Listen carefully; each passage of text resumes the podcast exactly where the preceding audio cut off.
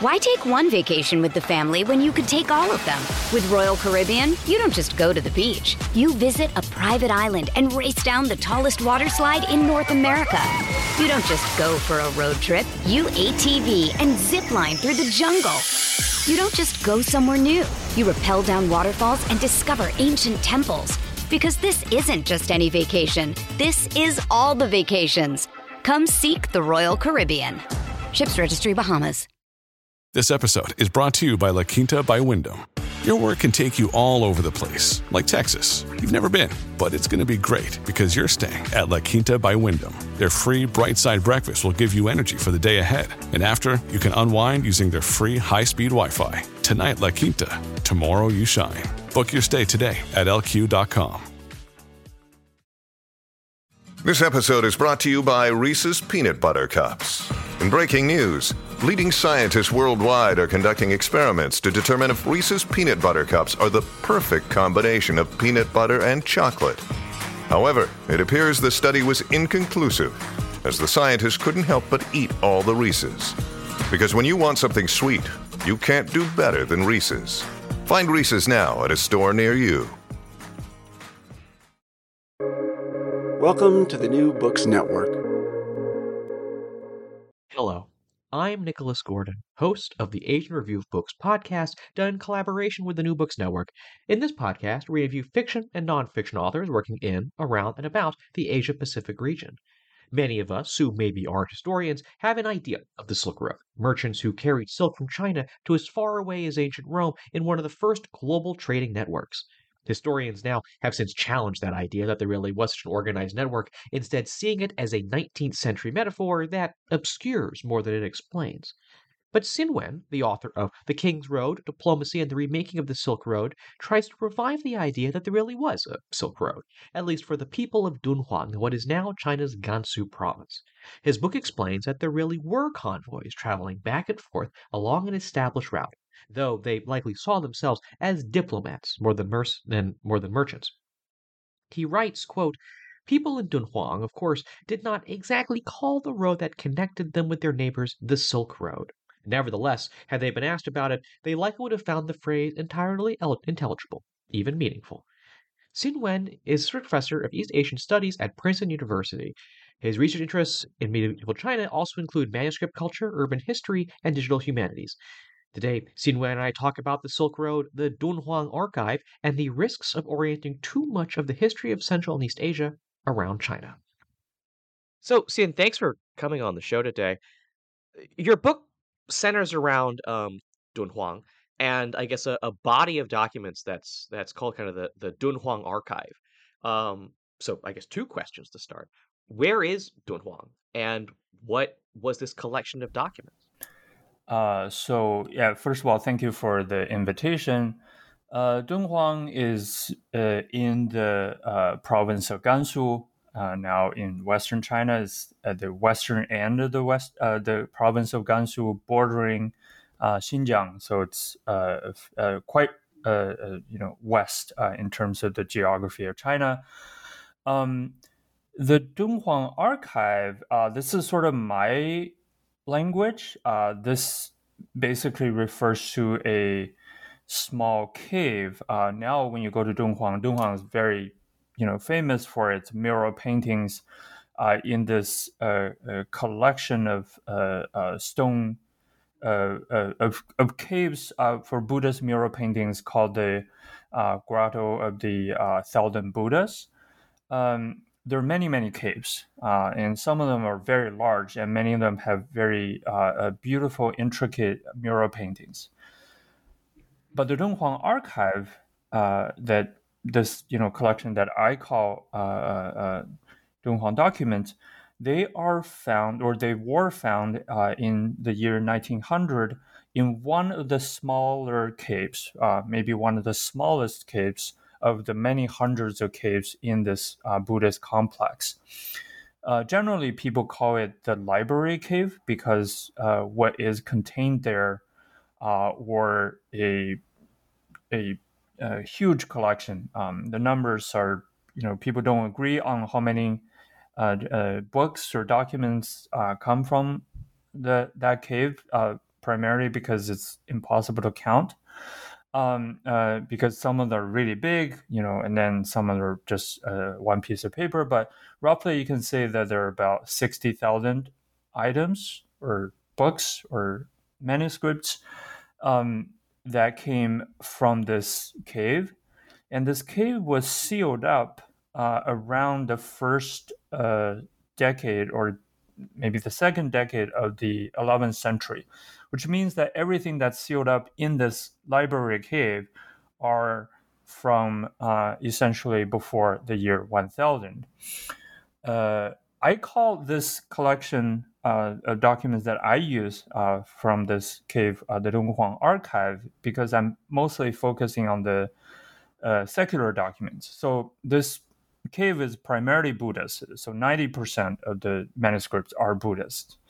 But uh, there are these um, non Buddhist texts that were uh, collected by, you know, what we assume were Buddhist library uh, keepers who uh, used these texts or the, as papers to uh, paste on the backside of the Buddhist, Buddhist manuscripts to support them.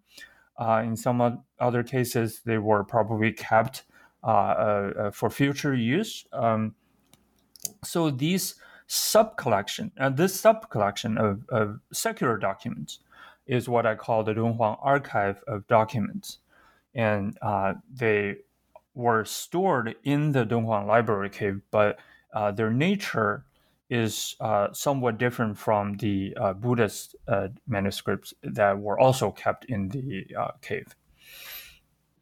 So, what is what's this part of the world like at this time? I mean, politically speaking, like who are the big, who like what's the state of these different kingdoms and polities in this part of the world during this period of time you're you're you're studying? Right. So.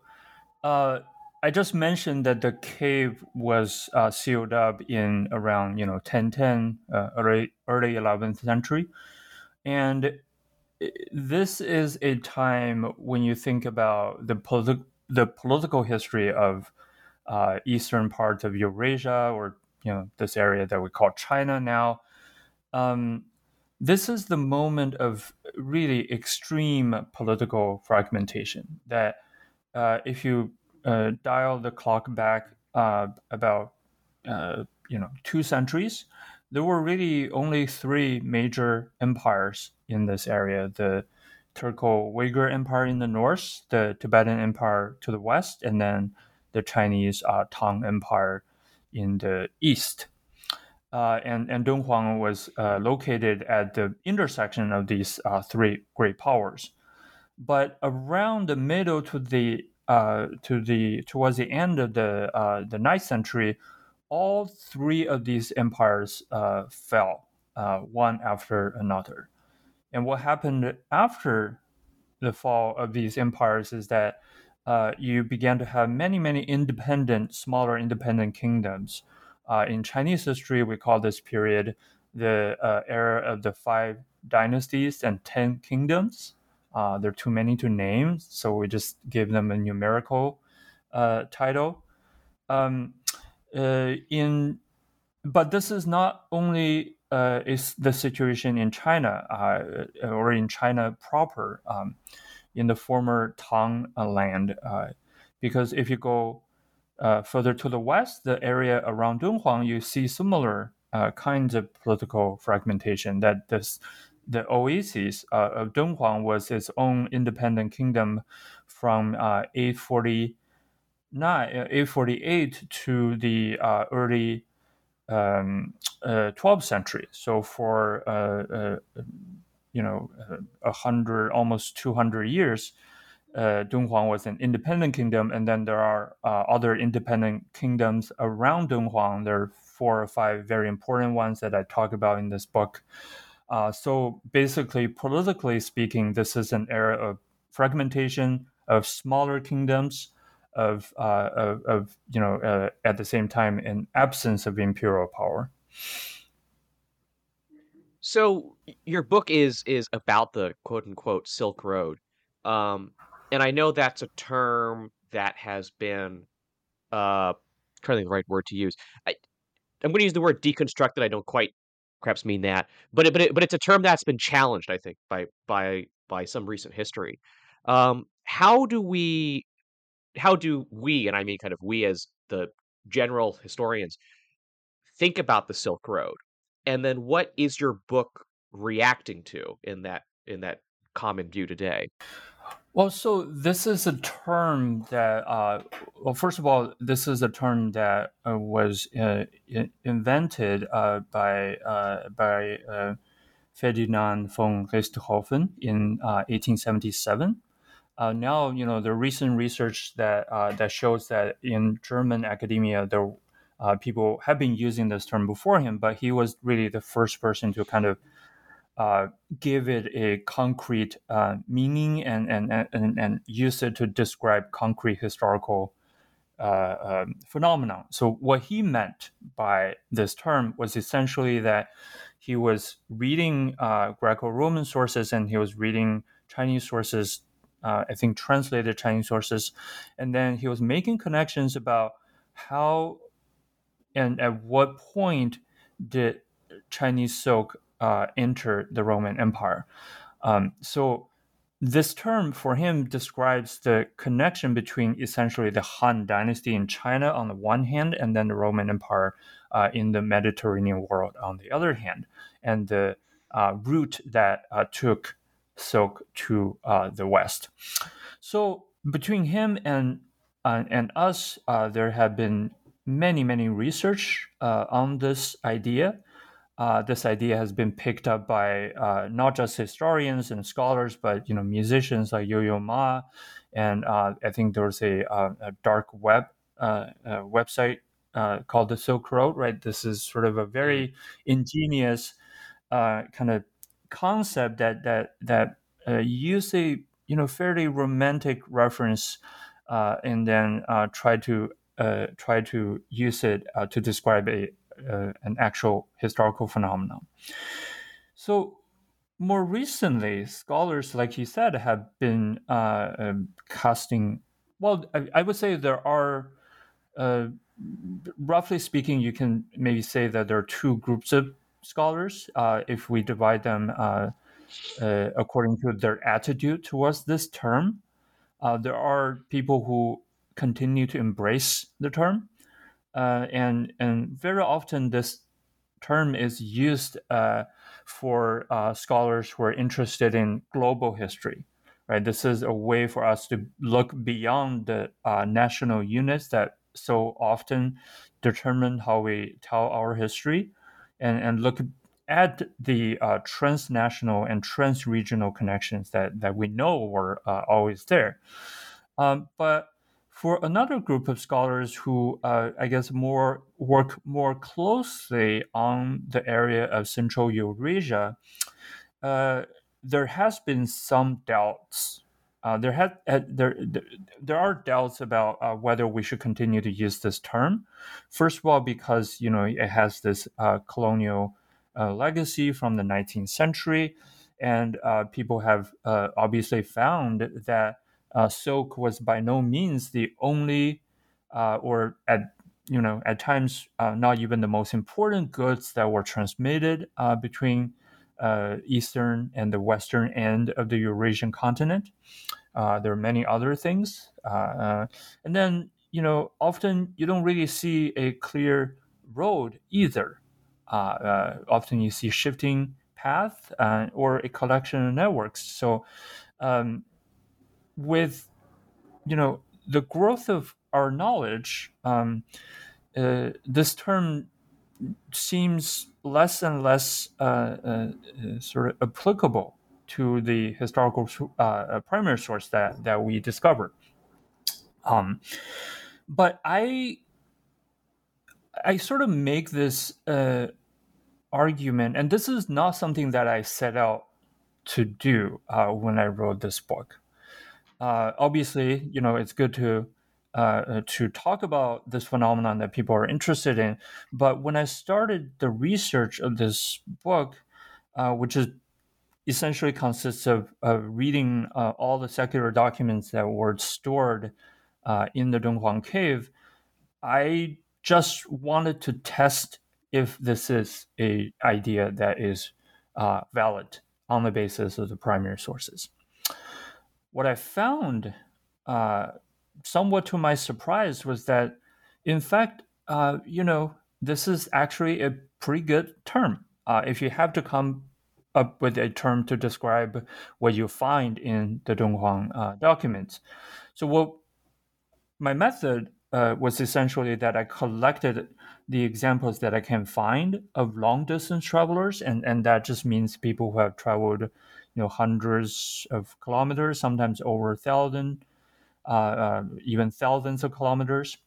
Uh, I collect cases of long distance travel uh, that involve both people and things. So I collect examples of human travelers and non-human travelers. Uh, and I kind of the, the book is essentially a an attempt at uh, reconstructing their life on the road. Uh, the two things that I've found uh, uh, uh, that really kind of convinced me that this is a term that's worth using is first that silk was really important. Silk was everywhere. everyone was traveling with silk. Uh, but uh, uh, most importantly, silk was also both a gift that uh, that these travelers exchanged and and, and used uh, to kind of facilitate their relationship with their hosts. it is also a commodity that were used locally in Dunhuang. Um, uh, to buy and sell uh, uh, other things. So in this sense, and and and, and here I should I should uh, add a note that by silk I also uh, when I when I when I talk about silk I also kind of include other uh, precious textiles like cotton cloth and and other types of cloth. So these sort of textiles were the most versatile of the goods that were that traveled with the with these travelers. So that's number one. The second discovery was that the idea of the road was actually also very central to the life of these travelers. They talk about the road all the time. They pray for safety on the road. Uh, they uh, uh, describe the road uh, in their writings, and uh, they're in many places on the you know long route uh, from Central Asia to to China, we know that there were roads. Uh, so the idea of a road was also not uh, very uh, problematic to me. So once I found, uh, once I sort of dug into the primary sources a little bit more, it became more and more clear to me that the idea of the Silk Road was actually a pretty valid uh, concept that we should uh, continue to embrace and obviously define right with precision in the context of a particular work and try to explore but fundamentally i think these two elements were central to how people communicated long distance in the medieval time. Right so let i mean let's talk about some of the people that that traveled the silk road um, you know, again, I think I think in the popular conception and the way it's normally uh, uh, the way it's normally slotted into you know global histories, uh, the Silk Road is seen as a as a trade network. These are merchants traveling back and forth. But you focus much more on diplomats, on envoys. Um, so I guess who who were the what were the kinds of people, the kinds of groups that actually uh, made these journeys on the Silk Road? Right. So this is I guess this is another maybe you can call it discovery uh, uh, of this book. Um, I I really started out. Uh, this was my dissertation uh, that I defended in 2017. So I started research for this project around you know 10 years ago, 2012, 2013. Uh, I really wanted to write a history about long distance traveling uh, merchants uh, I was very inspired by uh, Etienne de la Vaissière's books, uh, uh his book on the Sogdian traders. Uh, I wanted to write a book about Dunhuang traders, uh, traders that travel long distance, whose life we can reconstruct from Dunhuang documents. But I couldn't find any. the entirety of the Dunhuang corpus. I mean, I I might have missed something, but I went through uh, most of the secular documents, and I could only really find uh, two, three, you know, maybe cases of where people actually traveled for business. They talk about it in that way, right? They went somewhere to buy things, uh, travel long distance to do that. Uh, uh, that are documented uh, in the Dunhuang documents. But in the process, I discovered another group, uh, and and this sort of the this thing just sort of comes at you, continues to come at you uh, once you open the uh, uh these uh, these volumes of, uh, of secular documents. That the overwhelming majority of travelers that long distance travelers that we can find in the Dunhuang documents were traveling for diplomatic purposes. there are you know a substantial number of Buddhist travelers, and these groups also overlap. Some Buddhists would travel on behalf of their home state as a diplomat while maintaining their status as a Buddhist. Uh, there are also Buddhists who travel for purely uh, uh, religious reasons, right? They just want to go to India for pilgrimage. Um, uh, uh, so there's some overlap. Uh, but overwhelmingly, the ones that you discover are diplomatic travelers, and they're really they can be uh, uh, almost anything that you encounter in these documents. Uh, there's some cases of really poor people, uh, slaves even, who uh, traveled, who at least wanted to travel as diplomats in order to change their fate, to to improve their economic status. Um, there are you know unsurprisingly uh, officials many officials who traveled uh, as uh, as diplomats. But you also see a lot of kings uh, the king of dunhuang or the princes uh, queens these people who stood at the top echelon of, of, of the dunhuang and, and certain neighboring societies. They often traveled themselves as diplomatic travelers uh, to their neighboring states. Uh, and then, you know, this is sort of the group of people, uh, right? And, and we also see a few examples of actually uh, female travelers traveling as diplomats. Um, but in addition to these people, there are also another group of non human travelers, like elephants, monkeys, uh, uh, horses, and camels. Um, and then uh, you know more inanimate uh, things like jade, soap, books, food, water, uh, uh equipment to uh, cook food in, uh, anything you, you, can think of really for this particular period of time, you can almost find all of these. You can find all of these pe- people and things travel together on diplomatic missions around Dunhuang. Why take one vacation with the family when you could take all of them? With Royal Caribbean, you don't just go to the beach. You visit a private island and race down the tallest water slide in North America. You don't just go for a road trip. You ATV and zip line through the jungle. You don't just go somewhere new. You rappel down waterfalls and discover ancient temples. Because this isn't just any vacation. This is all the vacations. Come seek the Royal Caribbean. Ships Registry Bahamas. Look, Bumble knows you're exhausted by dating. All the must not take yourself too seriously and 6 1 since that matters. And what do I even say other than hey? well, that's why they're introducing an all new Bumble with exciting features to make compatibility easier, starting the chat better, and dating safer. They've changed, so you don't have to. Download the new Bumble now. So what would what might someone traveling on the Silk Road, what might they have seen? I remember part in one part of your book you talk about there actually were kind of like there were checkpoints, there there were stations, there was kind of infrastructure kind of along along this road. It wasn't just a, a dusty trail in the desert, I guess. Um, so like what what what kind how how built up was was the Silk Road, I guess? Right. So this is something that I uh, uh, talk uh, in particular in chapter four. Um, it, what I found in writing that chapter, and, and especially relying on a itinerary uh, of a group of Dunhuang diplomats as they travel through the southern part of uh, of Mongolia, uh, was that they have a pretty clear sense that uh, uh, the kind of places that they they were traveling through, and they were traveling through different kinds of places.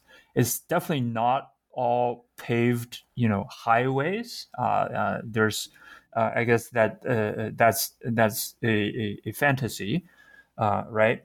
But it's also not all deserts and you know stretching long stretches of sands that that makes it very difficult to travel. That that that's the impression that we get from some earlier travelers. Um, that in this uh, in the Dunhuang documents, what you find uh, is that there are uh, a number of different types of stops that one can stop at.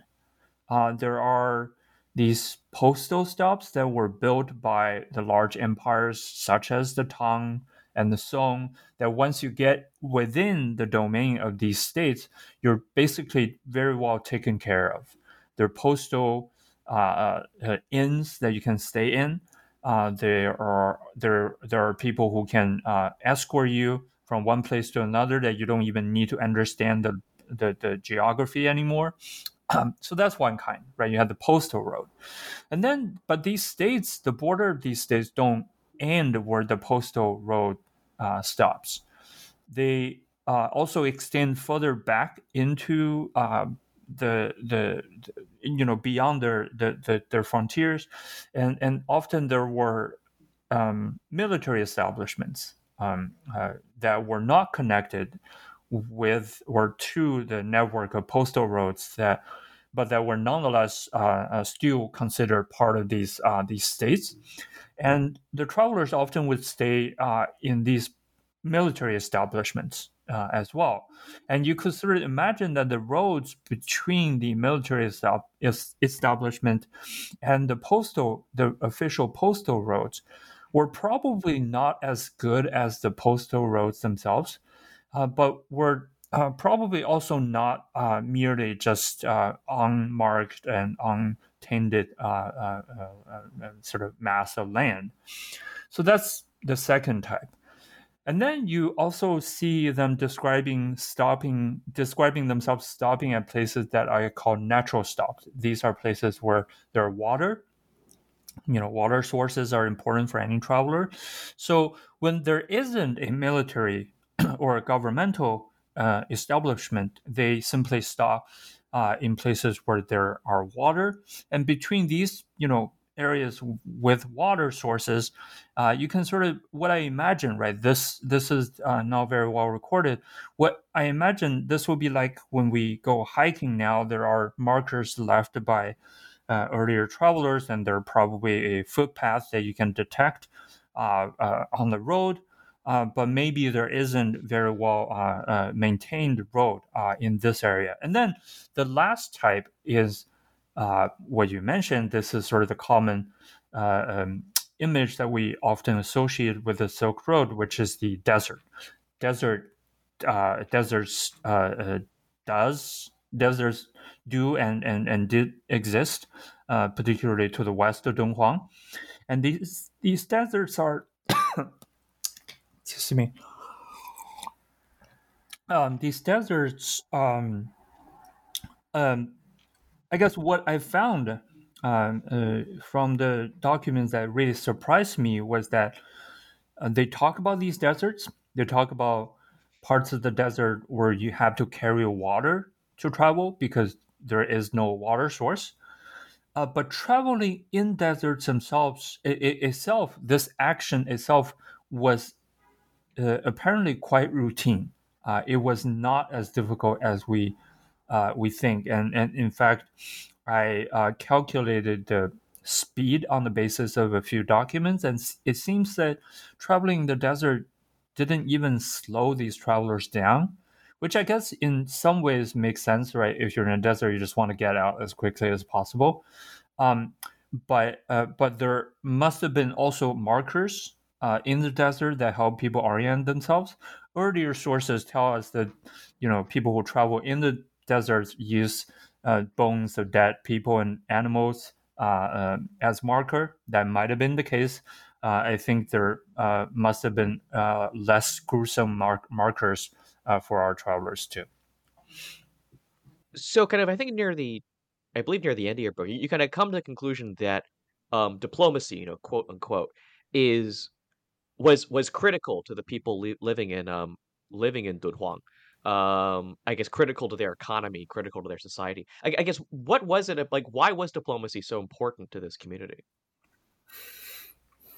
Well, so this question, uh, I guess to answer this question, I, I, I, have to first establish that diplomacy was important to uh, to these people. Um, this was a process. I, I, did not realize this. Uh, I sort of went into this project. Uh, well, like I said, first I wanted to write about the merchants, and then I realized I can't write about them because they didn't really exist. Uh, then uh, I, I, I switched to to writing about the diplomats. Uh, and but my assumption was that they were essentially only important for policymakers, for people who wanted to have good relations with their neighbors, they sent a diplomat to their neighboring state and then they negotiate their relationship. But the more I read, uh, uh, the more uh, uh I kind of began to doubt that picture. Uh, I'll, I'll, I'll, give you a few examples, right? There are all these contracts that were made in Dunhuang. Uh, you know, when people make a uh, have a, a economic uh, transaction, they create a contract to make sure that both parties would uh, stick to the terms uh, after the, the, the transaction was concluded. And among the contracts uh, found in Dunhuang, there are about 40%, and, and this is a random selection of, uh, of economic uh, documents, right? It deals with every aspect of the life of people in Dunhuang. You know, you buy a house, you use a contract, you buy a slave, you use a contract, you hire someone to work for you, you use a contract.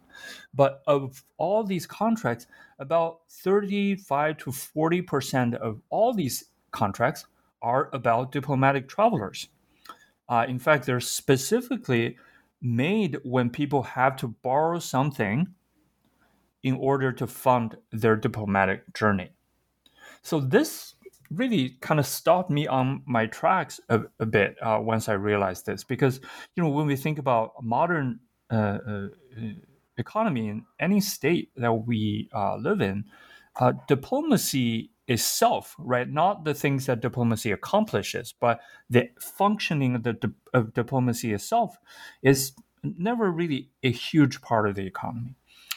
Uh, so once I realized that, I, I, began looking in other aspects of the life of, uh, of Dunhuang and, and other similar uh, uh, oasis states.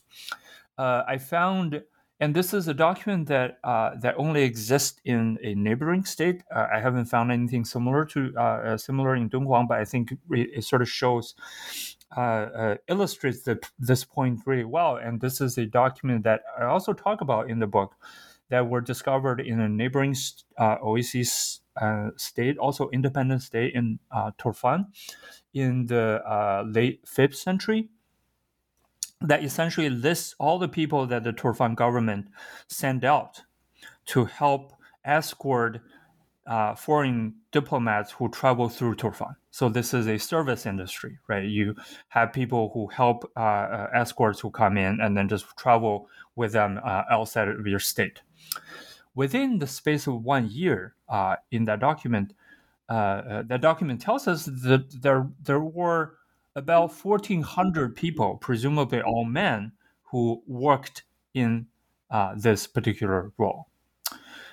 so now the population of Turfan at that time uh, we know. So this means that about 15 to 20 percent of all male adults were engaged in this very specific act of escorting foreign envoys. So these are just two examples. I have many other uh, uh, examples to show that diplomacy was really a central uh, uh industry, if you uh, can use that word to uh, the smaller uh, these small oasis kingdoms on the Silk Road, uh, like Dunhuang, like Turfan. And the reason is pretty, you know, simple in a way, right? These are small states; they need to maintain their own legitimacy. Uh, so having connection with their neighbors is uh, is very important to them, and and this is uh, the source of their uh, uh, very often their source of their uh, uh, political legitimacy, and so these kings were very keen on sending people out to their neighboring states, and these diplomats in the process also gain profit by you know exchanging gifts by sometimes doing business on the side um, that they also have something to gain. So to people like Dunhuang, what I discovered, what I think, uh, you know, I'm trying to show in this book is that uh, diplomacy was not just a specialized branch of the government. It is a central institution uh, in the society that uh, many more people than uh, that than what we're used to uh, in in our time were engaged in diplomacy. They're engaging diplomacy in different ways, uh, but their life, uh, but diplomacy was implicated in their life in, uh, in, in, in, in, in the economic sense, in the political sense, even ideologically, right? In a lot of the prayers, these Dunhuang people, even commoners, but also, you know, kings and officials, they will pray for uh, the smooth functioning of diplomacy. So diplomacy was really a central uh, uh, institution in the life of these these the people who lived in these medieval oases.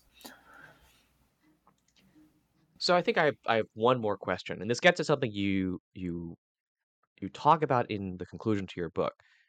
You know, I, I, I was struck by an observation that you make in your conclusion, which is that China, you know, being such a large country, such a long-lasting civilization, um, tends to warp the history of uh, areas around it. You know, in, in, kind of in much the same way that history in Western Europe tends to do. Because we always complain about Eurocentrism, for example, um, which you avoid. You you you try to avoid doing that in your book. You call it you call it Eastern Eurasia. You know, what do we gain by looking at these regions kind of on their own terms, as opposed to as part of some grand Chinese history? Well, so I think what we gain uh, in this particular case, which you know, this book you can you can almost. I, I, I was in one of the versions of the introduction. I call it a micro history. Uh, I think it really is a micro history of Dunhuang, uh, and and you know it's neighboring states, but but it's really uh, a, a, history that's focused on this particular place. It's a very small place. Um, the benefit of doing so is that you begin to see that a lot of the things that you assume you know uh, by studying Chinese history in the grand uh, uh, in kind of uh, uh, uh, in the traditional kind of way began to collapse. For instance, the I think the best example to show this is to look at the the system that is used to describe uh, uh, Chinese world order, right? The uh, the tributary system. When we think of uh, history diplomacy in China, that's often the first thing that comes to mind. How that's how you know a lot of Chinese uh, uh, emperors um, imagine that they organize or they want to uh, imagine that uh, that's how their diplomatic world uh, was organized by by you know these foreigners, these uh, second, third tier countries coming to China to give tribute. But if you look at the case in Dunhuang, uh, and especially uh, Dunhuang's dealings with areas that's further to the west, you see that the language and the assumptions of the tributary system cannot really hold. I'll just give you one example uh, in the um, uh, 970s uh, when uh, the neighbor of Dunhuang, uh, Khotan, uh, scored a huge victory over the Karakhanids further to the west. Um, the king of Dunhuang wrote to the the Han, wrote to the king of Khotan, um, and in the letter, which is written in Chinese, he compared the king of Khotan to the founder of the Han Dynasty, uh, Liu Bang, um, uh, Han Dynasty in China, uh, that is. And he called himself a uh, uh, an official uh, or a, a ser- ser- servant to the king of Khotan, whom he called Huangdi, emperor. And the king of Khotan himself called himself actually in Khotanese king of kings of China. and, and in Chinese, in the Chinese documents produced by the Khotanese kings, uh, they called themselves uh, the great uh, Han uh, son of heaven uh, of Khotan, uh, Da Yu Tian Han Tianzi. So when you look at these uh, examples, you realize that the assumptions of the tributary system, which is central to how we understand China's foreign relations, uh, really stopped working uh, here. Not only did it stop working, it was turned on its head that now a Khotanese, you know, which is a Iranian speaking person, is sitting on top, and the uh, king of Dunhuang, which primarily is a Chinese speaking state, um, was paying tribute to this uh, non Chinese uh, king. So this is, you know, one of the many ways that I think, uh, uh, you know, focusing on something else, something that's not traditionally covered in uh, Chinese history, at least in this period, uh, can uh, uh, uh change how we uh, understand a lot of the basic assumptions that we have about Chinese history. But the last, but there's one more point that I want to make, which is I'm also not trying to, and this is sort of why I decided not to call it a micro history. I don't want to write a book that is not about China either.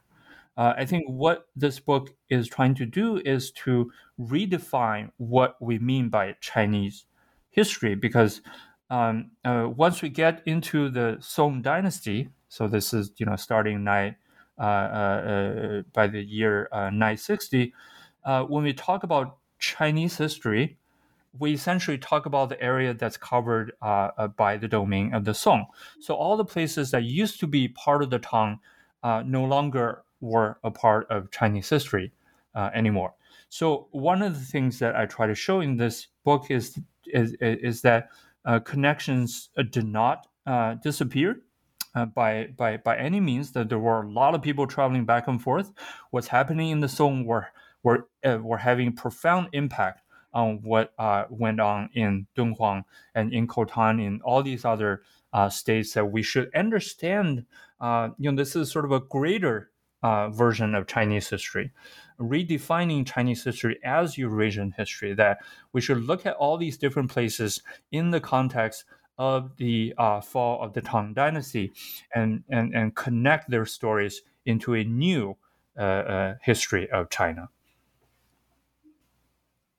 Well, I think that's a great place to end our conversation with Xin Wen, author of The King's Road Diplomacy and the Remaking of the Silk Road. Xin, I actually have two final questions for you, which are uh, where can people find your work? And what's next for you? What might the next project be? Uh, so the book is available everywhere uh, that you uh, you get books, right? Uh, so uh, the it, so it's not hard to find. Uh, it's the King's Road. Uh, you can find anywhere uh, uh, all the usual suspects. Um, what is next? I have been working on this totally unrelated, or maybe not totally unrelated, given my answer to the last question. Um, this new project, which is a urban history of the city of Chang'an, uh, that is, or that was the capital of the Tang Dynasty. So in this project, I'm also interested in what happened after the fall of the Tang Dynasty.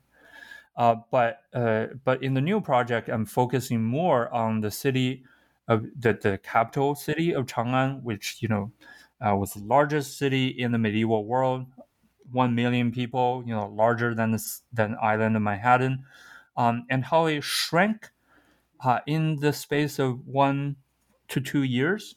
uh, to about 116th, 117th its original size and stayed that, that way for 500 years. And people just lived in the ruins of this big, uh, big imperial capital. So I want to explore the history of how people did that and what happened to this huge ruin and what the implications of this is to our understanding of Chinese history. So this is what I'm working on now. Uh, hopefully, you know, there will be something to uh, uh, for the readers to see uh, soon in a few years. So you can follow me, Nicholas Gordon, on Twitter at NickRI Gordon. That's N I C K R I G O R D O N. You can go to AsianReviewOfBooks.com to find other reviews, essays, interviews, and excerpts. Follow on Twitter at Book Reviews Asia. That's reviews plural. And you can find many more author interviews at the New Books Network at newbooksnetwork.com. Uh, we hope you subscribe to the Review Books podcast now on all your favorite podcast apps, Apple Podcasts, Spotify, and Stitcher. Rate us, recommend us, share us with your friends to support us interviewing those writing in, around, and about Asia. Stay tuned for more news and who's coming up on the show. But before then, Thank you, Xin, for joining me today. Thank you very much.